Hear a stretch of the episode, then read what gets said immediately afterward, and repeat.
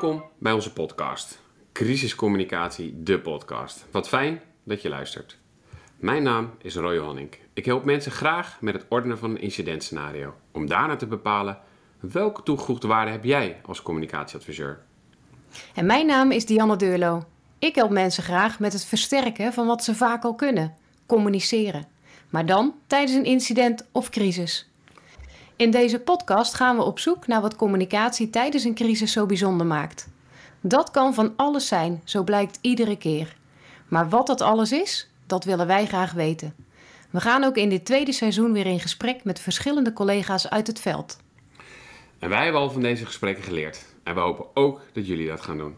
Vergeet je niet te abonneren op onze podcast. We gaan vandaag in gesprek met Lars Walder. Lars is met bijna een kwart eeuw aan ervaring een interessante gesprekspartner. Hij is strategisch communicatieadviseur en woordvoerder voor organisaties uit vrijwel alle sectoren: de zorgsector, Rijksoverheid, provincie, gemeente, semi-overheid, industrie en goede doelen. Lars geeft net als ons trainingen op het gebied van onder andere crisiscommunicatie en woordvoering. En daarnaast is hij ook nog eens betrokken bij het initiatief Namens de Familie. Genoeg dus om over te praten. Welkom Lars. Ja, dankjewel. Um, ja, gelijk die eerste vraag. Je werkt voor heel veel verschillende sectoren. Um, kun je uitleggen hoe je dat doet? Want ik zou bijna denken, je moet je toch ergens in specialiseren. Uh, ja, ik heb me gespecialiseerd in crisiscommunicatie. Uh, uh, ja, ik vind het heel erg leuk om voor heel veel verschillende bedrijven, organisaties, overheden, semi-overheden en zo te werken. dat, dat uh, dat is ooit gegroeid omdat ik lang bij een, bij een PR-bureau heb gewerkt, waar je gewoon heel veel verschillende klanten hebt. En waar ik steeds meer me ging bezighouden met crisiscommunicatie. En dan werd ik van adviseurs die bij het bureau werkten, voor een klant af en toe ingevlogen om met die crisiscommunicatie wat te doen. En het is heel divers. Ja, A vind ik dat heel erg leuk. En uh, het is wel altijd zo, die klanten vragen, heb jij ervaring in de veeteelt, ik noem maar wat. Als, Heel actueel met de boeren, zeg maar. Daar ben ik overigens niet bij betrokken hoor. Maar dus, dus de klant, klanten vragen het altijd wel. Um, en, en ik denk eigenlijk dat het gaat uiteindelijk om die soort basistools die je hebt. Dat dat dan uh, het belangrijkste is. Ik hoef niet per se iets te weten in, in een bepaalde tak. Natuurlijk is dat wel heel erg fijn, kan een voordeel zijn.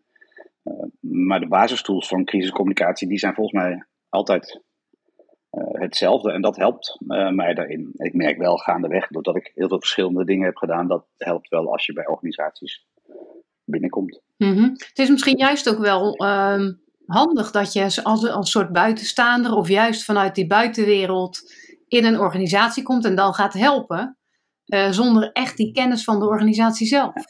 Ja, het voordeel, ik heb geen ballast inderdaad. Ik, nee. ik, ik en dat is soms een nadeel, maar heel vaak een voordeel omdat ik dan ook gewoon de, de, de domme vragen kan stellen of de, de kritische vragen kan stellen zonder uh, allerlei bijbedoelingen of dingen die ik weet. En uh, ik merk dat, dat, dat, klanten waar ik kom, uh, ik zit wel veel in bedrijfsleven, die vinden dat ook gewoon fijn. in eerste instantie is er dan wel de, de hè? Weet, weet jij iets van de financiële wereld of zo? dat helpt wel als je er iets vanaf weet. Maar door gewoon die domme vragen te stellen, hele praktische dingen, dat helpt mij wel, zonder ballast. Ja, ja. Ik dacht precies hetzelfde, Dion. Ik dacht al, wacht even, het kan natuurlijk ook helpen, want je kan echt die vragen stellen en je zegt, ja, weet je, ik snap het niet. Um, en ik moet het straks toch uitleggen aan die journalist. Um, als jij het mij niet, niet kunt uitleggen, kan ik het straks ook niet weer uitleggen aan een journalist of aan weet ik wie. Ja, dat, dat, dat klopt. Uh, overigens doe ik maar een klein deel relatief echt de woordvoeringen. Ik zit veel liever aan die advieskant omdat ik ook vind dat je in crisissituaties niet altijd gewoon een of andere woordvoerder als joker naar voren moet schuiven. Als er, als, als er, als er echt iets aan de hand is, dan kan je dat niet door een externe laten doen. Dat je, vind ik. Uh, zeker niet als er grote incidenten zijn met, met echt slachtoffers en zo. Um, en ik wil ook niet een soort joker worden met allerlei petten op. En de ene keer bedrijf X en de andere keer organisatie Y. Ik probeer juist mensen erin te coachen en te helpen hoe zij het zouden kunnen doen. Ik doe wel heel vaak, zeg maar, wat dan die eerste lijn is. Hè, de telefoon gewoon opnemen, stuur die telefoontjes maar naar mij. En dan kan ik inventariseren wat de vraag is van een, van een journalist. Uh, maar dan ga ik binnen een organisatie kijken, oké, wie kan hem beantwoorden? Wie heeft er verstand van? Omdat ik uitga van het principe, als je bij een organisatie werkt die van zichzelf vindt dat ze gewoon goed bezig zijn, nou, vertel het dan maar zelf ook. Dan, eh, dan kan je af en toe wel tegenwind krijgen. Uh, en natuurlijk word je daarin dan gecoacht of geholpen. Dat is denk ik logisch. Maar ik denk dat organisaties ook grotendeels dingen zelf moeten kunnen doen. En coach je dan de inhoudsadviseurs of de communicatieadviseurs? Dat zijn vaak de inhoudsadviseurs of het is de directie. Grappig. Uh, want ja, ik, ik denk echt dat mensen het zelf moeten kunnen doen. Nogmaals, als je voor jezelf denkt dat je bij een, een organisatie werkt. Fouten maken we namelijk allemaal. Hè? En, en als je dat in gedachten houdt, dat er wel eens iets mis kan gaan, dan hoeft die communicatie erover ook niet zo heel erg moeilijk te zijn. Maar ik denk dat het heel spannend is. rocket science. Ja, ik denk, maar ik denk natuurlijk dat is het heel spannend. Ja. Ja. natuurlijk. Dus je moet mensen wel echt daarin coachen en begeleiden. En soms is het de communicatieadviseur, soms is het de woordvoerder. Maar 9 van de 10 keer is het de, is het de directeur. Omdat die woordvoerder, ja, media is natuurlijk maar één van de vele partijen in, in, in het stakeholderveld die je moet informeren. En eh, ik denk dat in de meeste gevallen zijn journalisten maar één van de partijen. En niet eens altijd de primaire partij. Hm. Maar Bij, bij, een, bij een klein bedrijf zijn het misschien gewoon de twintig klanten die ze hebben. Ja. Kun je ons eens meenemen, Lars, in, op het moment dat jij door een bedrijf eh, wordt gebeld van we hebben eh, een crisis, een incident, we hebben je hulp nodig. Hoe ga jij dan te werk? Nou, ik, ik vraag eigenlijk ook gewoon heel plat aan mensen van wat wil je van mij? Wat verwacht je van mij? Eh, dat is voor mezelf heel prettig, omdat ik dan een beetje weet daarop aan kan sturen. Eh, eh, omdat organisaties het vaak ook niet weten. Ja, wij moeten iets met communicatie. Of we zijn gebeld door een journalist van een krant of, of radar of kassa, of noem maar wat. Wat moeten we daarmee? Dus dat probeer ik uit te- te vissen. Van nou, wat wil je van mij? En verder. ehm, ik moet zeggen, in het verleden eh, gaf ik wel op zo'n Rotterdams gezegd. Ik heb lang in Rotterdam gezeten, mijn bek maar aan douwen en dan ging ik meteen maar eh, aan advies geven. Maar daar probeer ik wel, ben ik wel in de loop der jaren zorgvuldiger in geworden. Ik wil wel gewoon wat, echt wat achtergrondinformatie. Mag ik wat meer, wat uitgebreider met je spreken? En, en het is natuurlijk altijd acuut, hè? Of iemand Ja. die op een beleidsterrein zit, mag ik die even spreken? Omdat ik dan me echt even wat beter kan voorbereiden om, om advies te geven. En eh, het hangt er altijd een beetje van de druk af. Hè? Van, moeten ze vandaag nog wat of vanmiddag nog wat? Ehm, dan maak ik een eerste statement wat ze kunnen gebruiken. Ehm, en dan komt, kan de vraag komen of dat ik dat ga doen, of dat ze dat zelf doen. En nou, nogmaals, ik zeg, ik, primair denk ik dat organisaties ook veel zelf kunnen doen. Maar daar geef ik ze dan wel wat tips en tricks in mee. Ehm, en dat is even heel kort dan op, op het eerste termijn, wat kan je... Nou, in, in de meeste gevallen is dat in het begin dat je nog niks kunt zeggen, omdat je niet weet wat er precies aan de hand is. Organisaties weten het zelf vaak ook niet. Maar zeg dan maar gewoon dat je niks weet. En leg uit waarom je niks weet en wat je eraan gaat doen om te zorgen dat je straks wel wat weet. Ja. Die, die simpele, in ons vak procescommunicatie, die, die, dat is soms al een eye-opener. Oh, dus ik kan ook niks zeggen door, eh, door gewoon te zeggen dat ik niks kan zeggen. Ja, dat klopt. Ja, is dat Mensen die denken altijd een heel, basistools? dat ze een heel interview meteen moeten geven. Sorry? Ja, is dat een van die basistools waar je het eh, net in het begin ook over had? Hè? Je zei ja, het is altijd een aantal basisdingen. Is, dat, is procescommunicatie een van die dingen? Nou, dat, is- dat kan je in het begin wel helpen, ja. Zeker bij, bij een crisis, hè. Omdat je heel vaak niet weet wat er precies aan de hand is. Ehm, en, en leg gewoon uit dat je het even niet weet en dat je gaat uitzoeken om erachter te komen en dat je er dan op terugkomt. Dan koop je dus even tijd. Heel praktisch. Wat het mooie is, want ik, eh, procescommunicatie wordt altijd zo genoemd. En eigenlijk is het communiceren over het proces. Heel flauw natuurlijk. Ehm, en, en nu snap ik ook dat je zegt van ja, wij, eh, ik wil vooral ehm, mensen coachen die op het proces zitten. Dus op de inhoud. Omdat ze dat al goed kunnen. Dus dan hoef je ze eigenlijk alleen maar een stapje te helpen in hoe vertel jij gewoon goed over je werk. Toch? Eh, Dat is 9 van de 10 keer waar het over gaat. En dan, als je, als je dat kan, dan is, dan is het dus helemaal niet zo erg dat ik niet alle details ken van een organisatie. Maar dan probeer ik dat eruit te halen bij iemand die, die wel het, de inhoud goed kent. Van nou, wat zijn nou even de belangrijke dingen die we zouden moeten vertellen? Eh, eh, en ja, dan, dan in zoverre klopt het precies met wat jij, eh, wat je zegt. Grappig. Ja, dat, ik vind het, ja, communicatie over het proces, communicatie over de inhoud. Dat betekent dat je de inhoudsadviseur en de procesadviseur, dat je die versterkt. En dat dat je rol is als coach. Ja, wat ben je dan eigenlijk trouwens? Hoe noem jij jezelf van? Ben je een adviseur, coach? Wat, wat? Adviseur. Ja? Ja. ja je zegt het met een hele grote glimlach en met een nee, hele grote... Nee, ja, ik, ik, ik, coach? Uh, ik, bij coach krijg ik tegenwoordig misschien soms een beetje jeuk omdat veel mensen je coach, uh, coach zijn. Dus ik ben, ik noem ons gewoon adviseur. Dat is, En dat ik dan soms coachend ben, dat is ook, dat, dat, nou goed, dat is meer een beetje een discussie over wat de inhoud van het woord is. Maar iemand belt mij niet omdat hij een coach nodig heeft. Hij wil een Ah. advies, of zij wil een advies. En daarom vraag ik ook altijd eerst, wat wil je van mij? Want dan kan ik daar een advies op geven. Ja. Uh, tenminste, is, volgens mij is, is dat de toegevoegde Mm. waarde. Het, het advies geven. Ja. Zijn er nog meer uh, basisdingen die je altijd gebruikt? Nou ja, eigenlijk ook. Kijk, het is wel vaak in een crisis zo. Is het dan vaak dat de journalist die als eerste belt, hè, die iets wil. Dus dan vinden we, dat vindt een organisatie, dat we de journalist moeten antwoorden. Maar ik probeer dan wel heel snel uit te vinden van, nou, wie zijn nou eigenlijk belangrijk? Is dat die journalist of is dat, zijn dat de ouders van de school waar je werkt, bijvoorbeeld? Of uh, is, is dat, zijn dat je aandeelhouders? Of, of zijn dat uh, je patiënten? Um, en uh, om te kijken van wie nou eigenlijk het, waar ligt de prioriteit? En misschien kan die journalist, ja, moet hij maar gewoon even een halve dag wachten. Uh, goed, een van de principes, dat, dat weten jullie ook wel, intern eerst voor extern en zo. Maar dat zijn wel, wat mensen doen is, dat zit, zit ook gewoon in ons sociale uh, gedrag, is dat je antwoord geeft op vragen. Ja. En volgens mij is dat in crisiscommunicatie niet altijd wat je moet doen. In die zin dat je eerst moet kijken, uh, wat heb ik te vertellen en aan wie heb ik dat te vertellen. Ja. En dan, Ja, dat dat is een manier om een beetje in eh, regie te krijgen op, op, een, op een issue of iets wat er aan de hand is. Want een van de dingen natuurlijk altijd zo is, is dat je zo snel mogelijk regie moet pakken. En dit is een manier volgens mij. Ja, wel een beetje grappig, want Diane, dat doet mij terugdenken aan onze podcast met, eh, met Kai van der Linden. Toen, toen ik een beetje bijna van slag raakte. En toen hij zei van, nee joh, dat gelul over maatschappelijke informatiebehoeften, dat moeten we helemaal niet doen. We moeten niet per se luisteren naar de informatie die de samenleving wil hebben. We moeten zelf luisteren naar wat we de samenleving wil vertellen. Of ga ik dan bij jou een beetje kort door de bocht? Ja, ik snap wel wat je bedoelt. Maar je moet je voorstellen, er is een, er is een school, een een mbo-school die iets heeft. Ik noem maar wat. Laten we zeggen, we zitten in eindexamentijd, er is iets met, eh, met, met eindexamens misgegaan.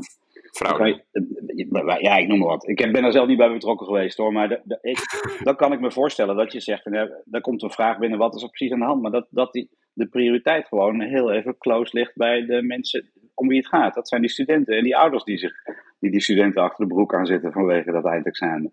Da- daar gaat het dan om. In eerste instantie. Ja. Dus het is niet altijd mega. Dus, dus soms zijn het kleine organisaties. Het is niet altijd iets wat de hele samenleving aangaat. Maar dan, dan, gaat het dus over de samenleving, die, eh, niet, niet de grote totale maatschappij, maar de kleine, eh, de kleine samenleving binnen de school, die je dus verder helpt om, om daar de prioriteit te leggen. Maar dan heb je eigenlijk wel weer gewoon de doelgroepen in kaart brengen. Nou ja, dat is een van de dingen die, die, die ik in ieder geval met trainingen probeer duidelijk te maken. Is, crisiscommunicatie begint in goede tijden. En, en dat is bijvoorbeeld, zorg dat je dat stakeholderveld heel goed in beeld hebt. Ja, en, eh, en dan denk ik weer, wij zijn deze podcast een tijd geleden begonnen. Eh, we zijn al op aflevering 30 hebben we al gehad, inmiddels nu we deze opnemen. Ehm, ehm, en we zijn wat verder al bij jou straks, eh, als we hem uitzenden. Ehm, denk ik steeds meer van, is, is er, het is communicatie en crisiscommunicatie, maar eigenlijk is het continu, het voelt bijna als hetzelfde. Toch wel. Het is gewoon doel, doelgroepen, eh, strategie, middelen. En daar kunnen we een beetje variëren. Eh, en, en dat is het. Dus het, ik, ik merk steeds meer, iedereen maakt zich heel druk. En waarom ben jij dan specialist crisiscommunicatie? Wat Nou, maakt jou specialist? Ehm, ja, dat is een goede vraag. Ik denk overigens, kijk, een klant komt, belt nooit van ik heb een stukje, ik heb crisiscommunicatie advies nodig of ik heb een issue. Die heeft gewoon advies nodig op communicatie. Mhm. We maken dat zelf in onze beroepsgroep. Natuurlijk al gaan we daar, we daar allemaal hele mooie termen over. Issue management en crisiscommunicatie, noem op. Het is wel zo dat rondom een crisis er natuurlijk altijd een aantal aspecten spelen van eh, als eh, eh, grote, grote druk, stress, reputatie, dat soort dingen die op het spel staan. Waar een normale, tussen aanhalingstekens, adviseur zich niet altijd mee be- bezighoudt. Plus wat ook nog eens heel erg bij mij in mijn geval speelt, ik heb heel veel klanten die hebben helemaal geen communicatieafdeling. Of misschien één iemand die een website onderhoudt of af en toe een nieuwsbrief maakt. Dus, en dat vergis je niet, hè, dat is het grote deel van Nederland. Ehm, en, en, ja, dus die hebben op dat gebied dan advies nodig. Maar die komen niet van: ik heb crisiscommunicatieadvies nodig. Zo komen ze nee. binnen. Maar, maar hoe komen ze dan wel binnen? Nou, omdat ze dan, omdat ze, uh, ze hebben iets waar ze wakker van liggen. En waar ze niet goed weten wat ze ermee moeten doen. Of iets wat onderhuid speelt, wat misschien nog in de buitenwereld helemaal niet bekend is. En ze denken, daar moet ik iets mee op communicatiegebied. En uh, ja, dan denk ik, want die vragen, Jan en ik dachten, hoe, wat voor gaan. Jij, je hebt zo lang, 25 jaar zit je al in dit vak. Dat ik op een gegeven moment denk, uh, je wordt gebeld eigenlijk op het moment dat het misgaat. Moeten we dan organisaties niet helpen om het niet mis te laten gaan? En moeten we daar niet versterken in de communicatie? Doen, doen we iets niet goed in onze trainingen dan of zo? Ja, uh, ja, maar er gaat natuurlijk altijd wat, wat mis, hè? Dus, dus bij, bij, bij iedereen. Ja, ik stel hem en ik dacht al, ik had hem iets, uh, uh, iets beter moeten stellen. Ja, dus, dus maar gewoon terug naar, ga ik nou, het beter formuleren. Moeten wij niet anders trainen dan om organisaties datgene te laten doen wat jij in de crisis doet? Moet je ze daar niet op voorhand mee helpen? Ja, maar dat is wat ik heel veel in trainingen doe. Want dat is wat ze ook, oh. wat, wat, dan, dan geef ik ze training van hoe je crisiscommunicatie kunt, kunt uitvoeren. Dat gaat over dat stakeholderveld, hoe je statements maakt, uh, hoe je organisatie moet inrichten, over je crisismanagementorganisatie moet inrichten. Maar de grap is wel dat mensen dan vaak ook na afloop van zo'n training zeggen: Nou, oké, okay, als er wat aan de hand is, dan bellen we je. Dan denk ik, ja, dan, dat, dat, dat is. Maar het, is, het komt ook omdat mensen het gewoon. Dat zal bij een organisatie komt dat misschien eens in de drie jaar voor. Hè? En als je dan ermee geconfronteerd wordt, dan is dat best lastig. En het scheelt wel als je, uh, als ik als buitenstaander binnenkom, die vragen kan stellen. Ik heb geen ballast, geen interne ballast. Als communicatieafdeling weet je misschien veel meer wat er allemaal politiek speelt en waarom beslissingen genomen zijn. Mm-hmm. Dus dan is een, zijn externe ogen kunnen heel erg prettig zijn. En in sommige gevallen, dat wat ook nog eens een keer is, ik word ook nog wel eens gebeld gewoon door, door een directie of een directeur. En dan gaat het over persoonlijke communicatie rondom ja, zijn of haar positie. Of er is ruzie in de directie. En daar wil je dan de communicatieafdeling niet bij betrekken. Maar bij heel veel organisaties zit blijkbaar tot het moment dat ze je bellen of weet ik wat, want daar zit ik ook wel eens over na te denken, is blijkbaar de reguliere communicatie of de crisiscommunicatie niet op orde. Nee, nee. En, dat, en dat is ook gewoon omdat ze, denk ik, uh, zich daar niet bewust van zijn. Ze zitten natuurlijk veel, het is natuurlijk veel fijner en leuker om aan die goede kant van het nieuws te zitten. uh, heel veel organisaties uh, hebben um, geen, geen afdeling, of, of, nauwelijks een afdeling. Ik, ik, ik werk veel voor overheden en semi-overheden, maar het meeste wat ik doe is bedrijfsleven. En daar zitten echt, bij middelgrote bedrijven, zitten, hebben ze nauwelijks communicatieafdelingen. En er zitten ook soms hele grote afdelingen, waarbij, of grote bedrijven, die dat ook niet hebben. Is bizar. Nee. Waarom zouden ze het hebben? Als, die, als een zaak toch prima loopt en ze hebben. Ik heb bijvoorbeeld een klant, een scheepvaartbedrijf. Die zit in de scheepvaartindustrie. Die hebben twintig klanten. En dat is een miljardenbedrijf. En dat gaat prima. En dat klantcontact onthouden ze, onder, onthouden, uh, onderhouden ze met hun businessmensen, noem maar op. En ze hebben een website en ze hebben foldertjes. En that's it. En moeten wij dan gaan zeggen, ja, jij moet een communicatieafdeling hebben? Nee, natuurlijk niet. Ik moet hier even over nadenken. Ja, ja maar ja, ik, ik, op zich snap ik hem wel, denk ik. Ja, ja ik uh, twijfel ook een beetje en denk, ja, moet je dat inderdaad zeggen? Maar misschien als het dan loopt. En uh, nou, inderdaad. Wat wie wie ben ik om te zeggen om een bedrijf wat heel goed loopt, wat, ja. al, wat, al, wat al 50 jaar bestaat, om te gaan vertellen, ah joh, jij, jij doet het niet goed, je moet een communicatieafdeling. Ik stel het een beetje buiten. Mm. Uh, maar uh, nee, dat hoeft helemaal niet. Ja, ik moet even. Het, ik denk, ben je nou flabbergasted? Nou, of, uh, nee, ik vind het geinig, want ik, ik, ben het er misschien ook wel mee eens. Maar het is natuurlijk interessant. Ehm, en dan snap ik dat je alleen op de inhoud gaat coachen. Ja. En soms wordt zo'n, is zo'n bedrijf, bedrijf wel in het nieuws. Hè? Bijvoorbeeld omdat ze is een bedrijf die, die maakt schepen en dan, en dan veroorzaken ze overlast in de buurt. En dan gaan in één keer mensen in de omgeving klagen. En dan is er een, een, een burger, lokale burgemeester die iets uh, zegt. Joh, je kan je niet minder lawaai maken. Nee, dat kunnen we niet. En, uh, en, en dan, dan in één keer moeten ze wel iets communiceren.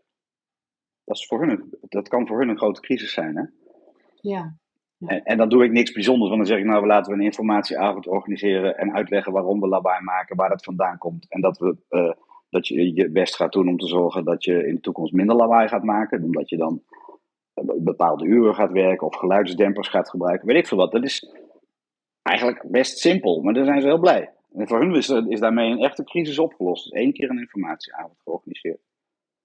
En in ja. plaats van een, een claim aan je broek, want die hing boven hun broek van enkele, enkele tienduizenden euro's, was er niks aan de hand, hebben ze in één keer weer 50 tot 100 fans erbij. Ja. Ja. Uh, dus nee, ik, niet iedereen, iedere organisatie uh, hoeft zich ook helemaal en overigens, die organisatie waar ik nu over heb, die is op het gebied van crisis wel heel goed voorbereid. Die hebben een hele crisismanagement programma voor als er dingen misgaan in het proces of mensen uh, gewond raken of nog erger. Dat hebben ze allemaal tip-top in orde, want veiligheid staat daar bovenaan. Maar de communicatie, die, die paragraaf, die zat er even niet in. Ja. Nee, maar goed, dan kunnen ze jou gelukkig bellen. En dan komt het ook goed. Jij hebt het door, ja. Precies. Nee. Maar dat, en de vraag is nou bijvoorbeeld met zo'n geluidsoverlastding, dat, dat, zien wij niet misschien als direct als een crisis, maar voor dat bedrijf was dat een absoluut ja. groot ding. Want er ja. hing echt flinke boete boven hun uh, dak. Maar is het dan eigenlijk, Jan, wij hebben het gesprek wel eens van, uh, we zeggen wel eens, we, hoeven, we moeten niet, uh, we moeten dan de, de organisatie communicatiever maken. Dat is wat je doet. En het is een communicatieve organisatie al, dat is wat je zegt, want de communicatie gaat goed met stakeholders, met mensen, intern, dat loopt allemaal lekker. Hebben we niet een extra afdeling mee nodig die ze daarbij helpt.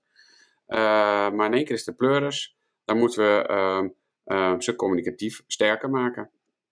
Ja, dat klopt. En, en, hmm. en, en ehm, ja, en natuurlijk is het zo. Ik stel me het wat, wat bout, maar natuurlijk kan het wel helpen om dat, om dat intern te doen, of naar je klanten wat meer te doen, nog meer binding te doen. Maar het is niet per se altijd noodzakelijk. Nou, ik heb ooit, is lang geleden, maar nou, en ik weet even niet de schrijfster, maar een boek gelezen over uh, uh, wie durft de communicatieafdeling op te heffen. Uh, en ja, dat ging ook wel echt over. Uiteindelijk werk je aan het communicatiever maken van de organisatie. En ben je misschien zelf minder nodig. Hè, als echt een aparte afdeling. Als je zorgt dat iedereen het in de organisatie gewoon kan. Uh, ja. Het zou gek zijn als het alleen maar vanuit de communicatieafdeling zou komen. Ja, ja inderdaad. Ja. Denk, ja. Denk, ja, dat denk ik. Ja. Nee, dat vinden wij ook. Ja. En ik heb bij, bij een waterschap dat wel eens gedaan. Het voorbeeld gebruik ik ook wel eens is dat ze aan mij vroegen van ja, we willen onze crisiscommunicatie uh, versterken. Ja, dan kom je erachter dat eigenlijk hun corporate communicatie, hun reguliere organisatie, helemaal niet communicatief is. Ja, dan, dan zit daar je winst. Dan zit daar je winst. Niet in het versterken van de crisiscommunicatie, maar het versterken van hoe mensen elkaar informeren over issues. En hoe die issues of uh, incidenten vervolgens gecommuniceerd worden naar de buitenwereld of naar medewerkers of naar, uh, naar stakeholders. Ja. Dat is eigenlijk wat jij ook zegt. Ja, dat is in ieder geval wat ik iets bijvoorbeeld ook bij trainingen aangeef, of bij klanten van mij met wie wij dan een soort van langdurige afspraak hebben op, op de achtergrond met crisiscommunicatie. Is, bel me ook als je denkt dat er iets aan de hand is, misschien, of dat iets misschien gaat spelen. Want op het moment dat, dat ze bellen als de crisis is, ben je al bijna te laat, of vaak al laat. Ja. Ja. Um, en, maar dat, om daar bewust van te zijn, om daarover na te denken, dat, dat is voor veel organisaties al een heel ding. Ja. Zijn er nog meer uh, voorbeelden, Lars? Want je hebt natuurlijk een, een, een bak aan ervaring. Je zal misschien niet over elk voorbeeld ook uh, uh, vrijelijk kunnen spreken. maar zijn er voorbeelden waarvan, die je echt zijn bijgebleven? ja. Um... Nou, ik zit nog even door te denken over die communicatie. Ik had een zorginstelling twee jaar geleden waarbij hoogbejaarde demente mensen woonden. En waarbij die organisatie werd door de politie geïnformeerd dat een van hun medewerkers had een van die bejaarden. Uh, was sprake van een zedenmisdrijf. Die had hij seksueel misbruikt. Mm. Uh, dat krijg je dan van de politie te horen. Die organisatie komt bij mij. Ik deed al wat andere dingen voor. En dan, dan ga je dus nadenken: wat moeten we hier op communicatiegebied mee? Nou, dat is natuurlijk niet meteen naar buiten rennen, naar de journalisten Maar dan, dan, daar was dan dus heel belangrijk van, nou, oké, wie zijn nou belangrijk? Dat zijn die patiënten. Maar dat waren vaak demente mensen, dus die kan je lastig informeren.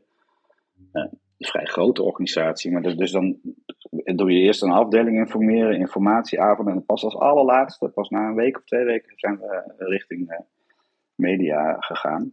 Uh, maar dat, dat is dan wel lastig. En die organisatie had een, wel iemand op communicatiegebied, vooral voor interne communicatie en af en toe extern.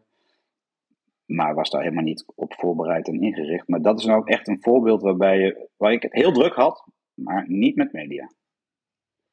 Nee, maar echt inderdaad nadenken wie is onze belangrijkste doelgroep en van daaruit eigenlijk gaan werken om, ja. om uh, die communicatie op te starten. Ja. ja. Waarbij je natuurlijk wel gewoon uh, al die organisaties allemaal hetzelfde vertelt en dan net wat in andere bewoordingen en zo. Ik bedoel, dat is de basis, dat, dat, dat, lijkt me logisch. Uh, maar dat heeft niks met media te maken of niks met woordvoering te maken. Nee, ik kan dat helemaal volgen, hè? want dat is ook echt inderdaad hoe Roy en ik, wat onze visie is op het vak. Um, hè, de getroffenen, de mensen die geraakt worden door de gebeurtenis, die staan op één. En van daaruit ga je werken en ga je verder kijken. Um, tegelijkertijd, um, met wat jij nu vertelt, gaat er ook steeds door mijn hoofd. Ja, uh, maar intern gaat voor extern, ja. Maar is dat anno 2022 nog houdbaar? Want eigenlijk, we horen al jaren, intern Hmm. is extern. Hoe ga je daar dan mee om? Nou, door dat ook duidelijk te maken, want intern is wel extern. Dus alles wat je intern vertelt, dat je dat ook extern doet. En in de praktijk is het ook zo, nee, we doen eerst een mailtje intern en dan extern. Er zit er vijf minuten verschil tussen. Ja, We hebben ons keurig aan het principe gehouden. Ja, Uh, ja, nee, dus dat gebeurt natuurlijk gewoon. Dat is de praktijk. Uh, ja. uh, en dat is natuurlijk een beetje daar misleidend daarin. Maar dat is wel. Domweg als soms is als de druk te groot is, dan ontkom je daar niet aan. Nee. Ja, maar kan je wel zeggen, we hebben echt iedereen intern ja. eerder geïnformeerd. Kijk maar naar het tijdstip. Nou ja, en dan kan je later wel uitleggen waarom je dat op die manier gedaan hebt. En dat het niet anders ja. kon. Maar ja, dit dat gebeurt natuurlijk wel eens. Mm -hmm. Je kan er ook. Waar, waar... Sorry, ja? Nee, wat, wat, het is echt zo. Je moet zo nadenken nu, merk ik. En alles. Eigenlijk. Um, ik hoop niet dat mijn schuld is. Hè? Nee, fantastisch. Nee, ik vind het echt heel leuk. Um, eigenlijk, waar, wat ik. Ik zat altijd van ja, iedereen moet crisiscommunicatie, dat moet je toch doen, dat moet je in onderwijs en weet ik wat. Misschien moeten we ook gewoon accepteren, blijkbaar, dat bepaalde organisaties nooit in die situatie komen. Dan kan je wel heel veel energie erin steken. Ja, als je één keer in de vijf, zes jaar überhaupt in een crisis komt of in een incident, is het zonde van je tijd, zonde van je energie om je daarop voor te bereiden. Kan je beter zeggen, ik bel een externe, ja. die mij coacht, zeker adviseert, sorry, ik zal coaching meer gebruiken, Lars, die mij adviseert hoe ik zelf dan mijn eigen werk beter kan doen. En dat, dat zit hem enerzijds op, op capaciteit soms, hoor ik je zeggen. Ik, ik, uh, ik ondersteun hem of haar in, uh, in alles wat ze doet, misschien nog met collega's. Uh, maar het zit hem ook soms in de kwaliteit, omdat ze niet weten hoe ze moeten acteren in die situatie. Klopt dat? Ja, dat klopt. Want ik denk, en natuurlijk is het goed om mensen, er zijn heel veel trainingen, zijn ook gewoon bewustwordingstrainingen, of mensen daar kennis laten maken van wat er op je af kan komen als je een crisis uh, hebt. Maar de meeste organisaties hebben natuurlijk nooit crisis, of maar eens in de zoveel tijd. En als daar heel veel tijd en energie in te steken, uh, dat is dan. Uh, maar waarom zou je ze dan bewust maken? Dat vind ik toch wel interessant. Nou ja, dat kan, je, kan ze natuurlijk wel helpen om, als er wat is, om dan iets, om dan iets te doen. Of dat ja, dat, zo, ja, ja, dat, dat, dat, dat iets. Uh, ik, ik werkte, dat is ook al lang geleden hoor, werkte ik voor het bedrijf Smittak, de bergingsclub. Een bergingsbedrijf. En daar hadden we ook altijd een discussie uh, over van hoe kun je nou klanten krijgen, zeg maar. En, en, en het grote probleem was dat we hadden allemaal klanten die eigenlijk geen klant wilden zijn. Hm? Want ja. op het moment dat wij er waren, dan uh, hadden ze stront aan de knikker. Dus oh. snap je wat ik bedoel? Uh, ik heb ook zelf heel vaak dat ik bij klanten kom en zeggen ze, nou fijn, dat, leuk dat je er was en ik hoop je voorlopig niet te zien, zeg maar. Dat... maar ik weet wel dat dat, dat was, dat was toen bij dat bedrijf uh, was een groot issue. Hoe zorgen we nou dat we klanten krijgen? Nee, die klanten willen helemaal geen klant worden en daar dus ook geen tijd en energie en, en ook geld in steken. Ja. En, en dingen als reputatie, die zijn natuurlijk heel erg, heel erg belangrijk. En dat zit natuurlijk ook, daar zit ook die, die crisisbewustwording in. Dat is wel iets waarvan ik denk dat steeds meer organisaties zich daarvan bewust zijn. En dat dat vroeger veel minder relevant was. En dat daarom die crisiscommunicatie van belang is. dat reputatiedeel. Ja, dus de bewustwording gaat erover, let op, als je wel in die situatie komt, hè, bevries dan niet, of vlucht dan niet, maar doe een stap naar voren en haal hulp. En die hulp kan je uh, in je omgeving halen, die kan je misschien met de externe halen, maar let wel op dat als je geraakt wordt door een crisis waarbij je onder druk staat, je vertrouwen gaat eraan, of ja. maatschappelijke onrust, in welke geledingen dan ook, dan komt alles op jou aan. Als je het niet kan, vraag hulp. Ja, precies. Ja. En, best wel simpel. Hè? Ja, en daarnaast weten, als je van jezelf weet, jezelf s'avonds gewoon nog steeds goed in die spiegel kunt aankijken, dan kan je af en toe best kritiek krijgen. Dat is helemaal niet erg. Het gaat erom hoe je daarmee omgaat. Uh, en, en, vergis je ook niet, veel organisaties schrikken ook gewoon überhaupt als ze door een journalist gebeld worden. Want een journalist, of ze gaat veel over bedrijfsleven, en is altijd negatieve dingen uit. En uh, een groot deel van mijn werk is ook gewoon uitleggen hoe dat dan werkt. En, en dat die journalist niet per definitie een boef is. Ja. Wij hebben uh, in onze podcast ook Jelle Tieleman gesproken. Ik, uh, het boek, ja, ik wijs er nu naar, maar dat zie natuurlijk niemand. Uh, die ben ik bijna uit. Na, en um, daar gaat het onder meer natuurlijk over Anne Faber. Want hij heeft een boek geschreven over de vermissing van Anne Faber. En, uh, mm. en daar gaat het ook eigenlijk over um, de, de woordvoering namens de familie die uiteindelijk de oom van Anne Faber op zich neemt. Hans Faber. Hij is ook veelvuldig spreker op, op congressen over namens de familie. J jij bent ook aangesloten bij namens de familie. Uh, ineens denk ik van waarom ben je daar dan wel woordvoerder eigenlijk, volgens mij? Of ben je daar ook adviseur? En is de familie degene die je dan ondersteunt? Want ik, ik zie in één keer een verband, of niet? Of... Nou, ik ben daar wel uh, vaak woordvoerder wel voor de families. Omdat inderdaad veel van die families, die, die hebben nog nooit een journalist gesproken. En, en hebben domweg uh, als er dan iets ergs gebeurd is, iets heel anders uh, aan hun hoofd dan met een journalist ja, spreek. Ja. Uh, dus dan ben ik wel gewoon de woordvoerder. Ja. Maar ja, dan is het emotionele aspect, zeker datgene wat ze moeten doen qua rouwverwerking en qua nou ja, alle processen die erbij komen om iemand een goed afscheid te geven, daar is meer aandacht voor nodig. Dus dan, dan ga jij wel in de woordvoerdersrol zitten, niet in het adviseren van op deze manier sta je de media te woord.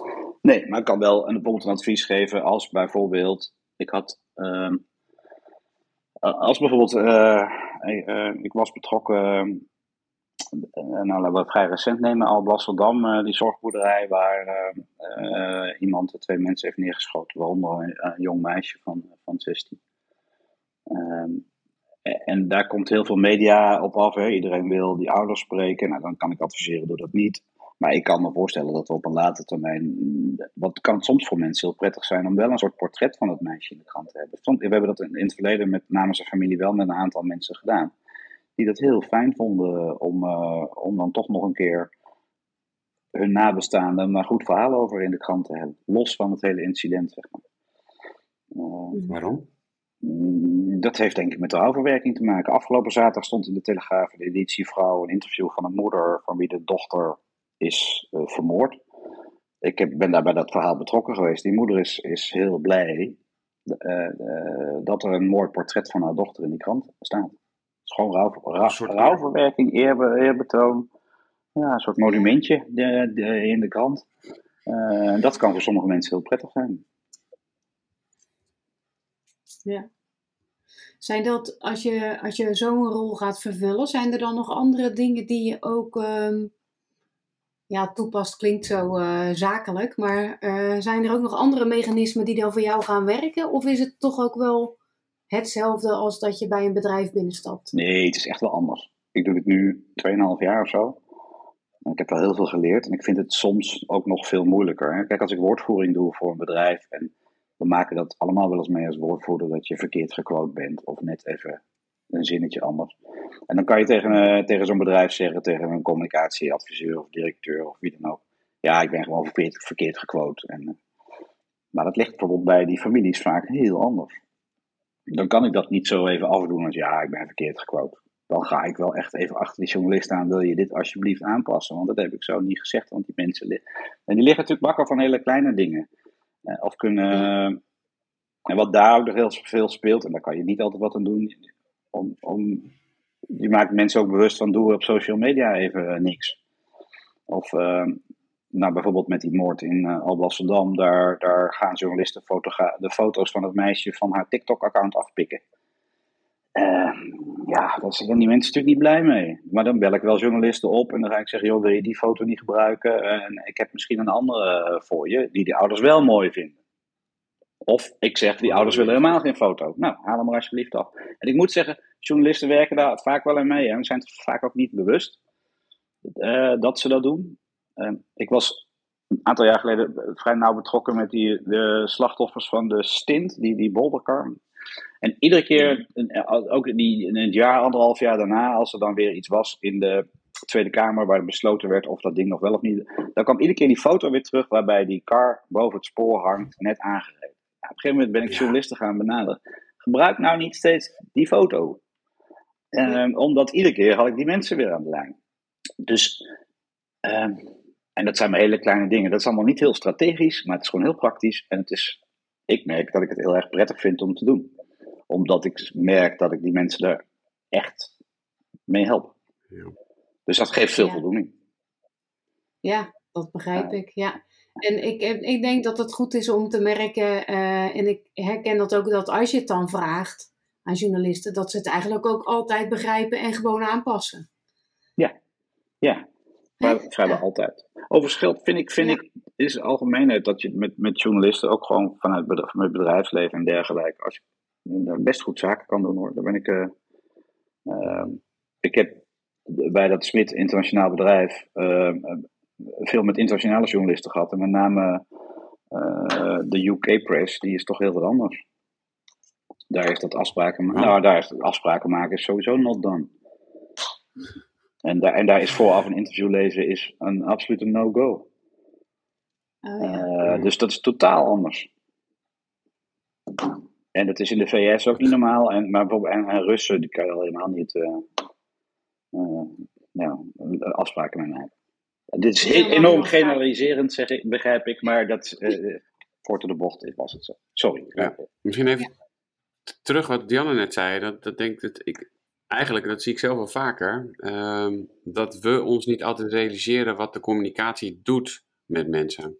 Dat is eigenlijk wat je ook net impliciet zegt. Van journalisten zijn zich er niet altijd bewust van.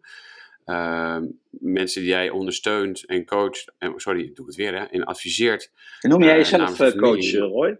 Ja, ik heb zelf, ben zelf okay. een coach, goed hè?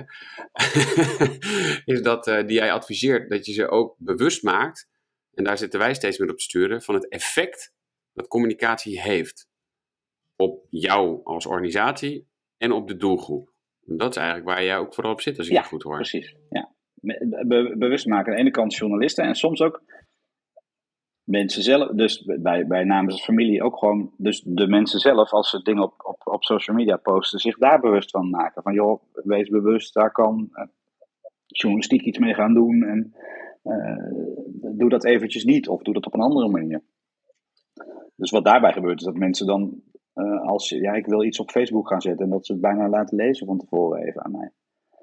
dat, dat vraag ik niet, maar dat gebeurt vaak wel, ja. Omdat ze zich dan ook bewust van zijn wat de impact er is. Omdat zij ook aan de andere kant zien. Uh, ik zeg ook al tegen mensen: lees nou niet alles, hè, pal na een incident. Maar aan de ene kant willen ze dat niet, aan de andere kant willen ze niets liever dan alles lezen.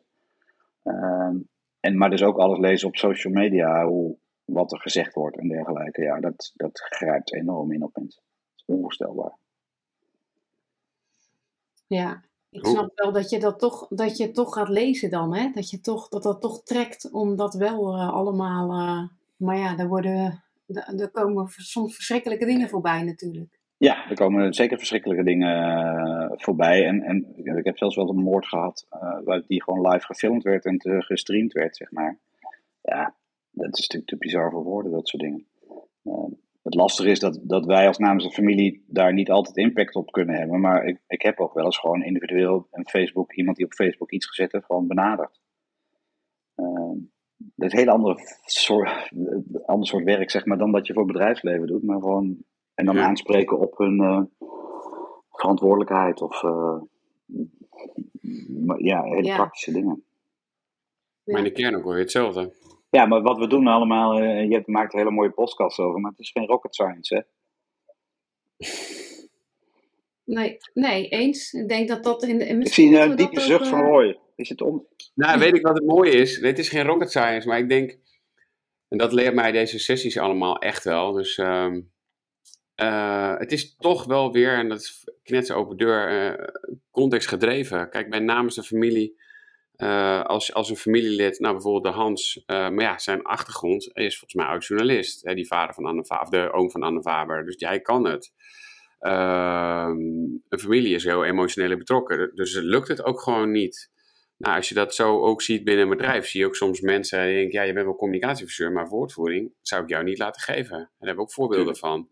Uh, soms zie je ook inhoudelijke mensen blijkbaar denkt, oh ja, maar gast, jij kan gewoon echt supergoed over je werk vertellen. Met een paar, met een paar trucjes, ja, kan jij elke journalist uh, gewoon te woord te staan. Dus, dus ga je elke keer, ja, uh, hoe, hoe, zei Jan Bluis het ook alweer? situationeel communiceren, maar jij gaat eigenlijk situationeel adviseren. Kijk, had ze vlat. Ja. situationeel adviseren. dat is een hele mooie, ja, dat klopt. Ja, uh, ja, want er is niet een, hand, een, handboek toch voor. Ja, er zijn genoeg boeken geschreven, maar de, de, de common, common je sense. moet de basis snappen. Ja, dat klopt. Dat is wat je zegt. Dat is geen rocket science. Nee, maar de basis snappen en de impact begrijpen.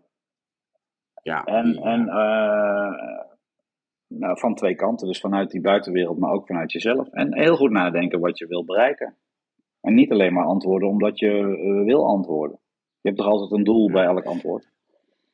En, en, dat vind ik wel een mooi, want dat is ook wat ik nu ook weer overhoud. Uh, dus je moet ook soms, uh, een journalist of een medium wil iets bereiken, maar ze realiseren ze niet dat ze soms ook een ongewenst effect bereiken met de boodschap. Ja, ik, ik heb bijvoorbeeld zo, ik ga niet zeggen met wie dat was of welke krant, maar wel eens met voornamens familie die een portret van iemand wilde maken, een, een die ik begeleide, en uh, iemand was overleden. En die vroeg of we dat mee willen werken aan het portret. En ik zei, nou, die familie wilde dat niet. Ik zeg maar, je kan ook overwegen. Ja, zei hij, maar ik ga het toch wel maken.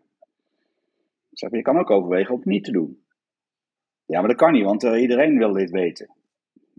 Nee, dat is natuurlijk niet zo. Dus toen had ik een hele discussie nee. van of je het wel en niet. Uh, en uiteindelijk moet ik zeggen, heeft hij het niet gedaan.